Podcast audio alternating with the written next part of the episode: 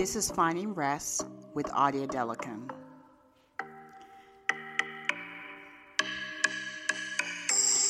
This podcast is to help others to find rest in their journey. So grab a cup of coffee or some tea and let's get started.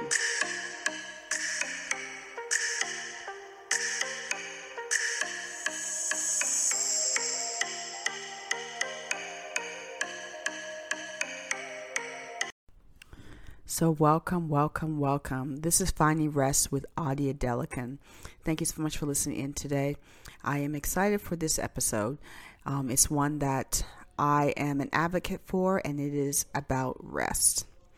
How can you find rest in this busy world where we are are pushed to do everything and all things, and not having that chance to actually slow down and rest? And this is the reason why I started this podcast with the journey that I have been on, and definitely with the book I wrote and everything. It has taught me a lot about listening to myself, finding ways to slow down and find a balance and to rest. So if you're listening in, definitely like and share this podcast channel, rate this channel. This will help for others to see this podcast and to listen in and also benefit from it. And if you really love this particular episode, definitely screenshot it and tag me in your post. Would love to see it. So, why do we need to rest? Why is it so important to find a balance to rest? It's important because your body needs it. That's one thing. Your mind needs it. That's another thing. And spiritually, you need it as well. So, when we have each day to go through things. We have our jobs, we have family, we have friends, we have extracurricular activities, and we keep on going each day and every day without slowing down. Your body will shut down eventually. And I can attest to it. I'm sure you can attest to it with what's happened in your your own health journey. Um, I learned several years back when I caught valley fever that I had no um, I had no choice but to slow down and rest. It was hard because I did everything pretty much for the family when it came to navigating for for their for my kids sports and with work and with carpooling and everything. And when I had to slow down and ask for help, it was an eye opener. So here's a few tips. If you've read my book, definitely read my book again. Um, I I am actually um, now starting to reread my book over again. Always like to read and be inspired by what I wrote. So a few things that you can do that's so important. One, choose the days you want to pause and slow down. It may be a day, it may be a couple of days, but choose a few days where you can do a mini vacation. I am advocate for for those mini vacations because they're the ones that will help you to revitalize your body, your mind, and spirit. And even if it, even if it's two days on the weekend, where Saturday, Sunday, or if you work during the weekends and you have a few days off during the week, pretty much use it as your mini vacation. Whatever you're, that's whatever you're going to be doing. At least once a month, I highly recommend to take some time off for yourself, without anybody, just to be away or just to have time for you and it does require some discipline. I'm I am a culprit too of it, and I I always have to remind myself that I need a few hours for myself, and I'm able to pause and take care of me. Choose something that you love to do. It may require you to um, try things to finally figure out what you love to do. It may require you to schedule yourself to actually do some things. A few things I love to do once a month is get a massage a good hour massage with a sauna. That is my ultimate self care. Another thing I love to do is do my flotation spas, which also helps with me to relax. And those two help me to actually rejuvenate myself and get myself back in order.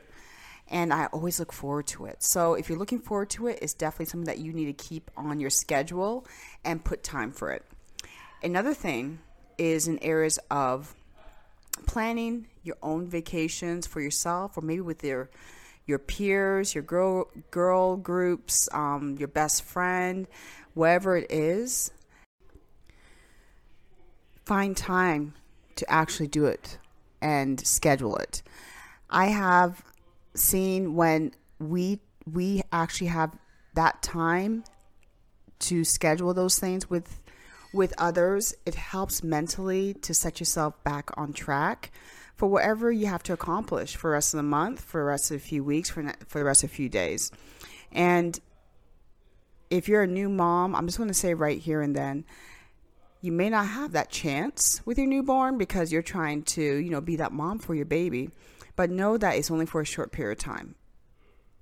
But also, if you need time for you, ask for help and take a few hours away just to get yourself back in order, take a good shower, soak in the bathtub for an hour, just to be a, just to be for yourself, and it will help you mentally to regroup.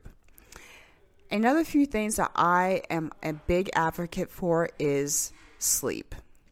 When you're trying to find rest, you need your sleep. So you can't keep on going on and on, keep on enjoying yourself, overdoing things, and then you're not sleeping well. Studies do show that over 60% of people are not sleeping well each night, and it is due to us overbearing ourselves throughout the whole week, and our mind doesn't know how to shut down because we are just going nonstop.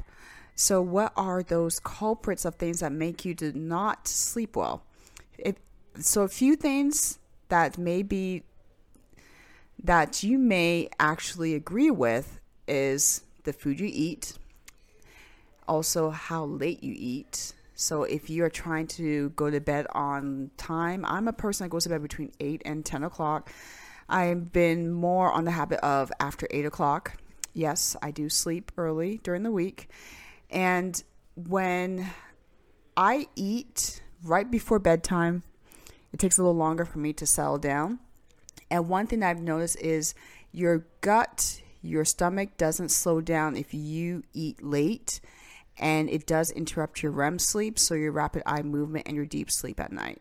So try your best to eat a few hours before and then let your stomach rest so you can have a good night's sleep. That's one way. Another key is to eat healthy, clean foods. When you eat clean throughout throughout the day. Your body will tend to relax a little bit better when you sleep at night, and also cutting back on your caffeine late in the day also will help you to sleep better. Another thing that I've learned is learn how to relax before bedtime.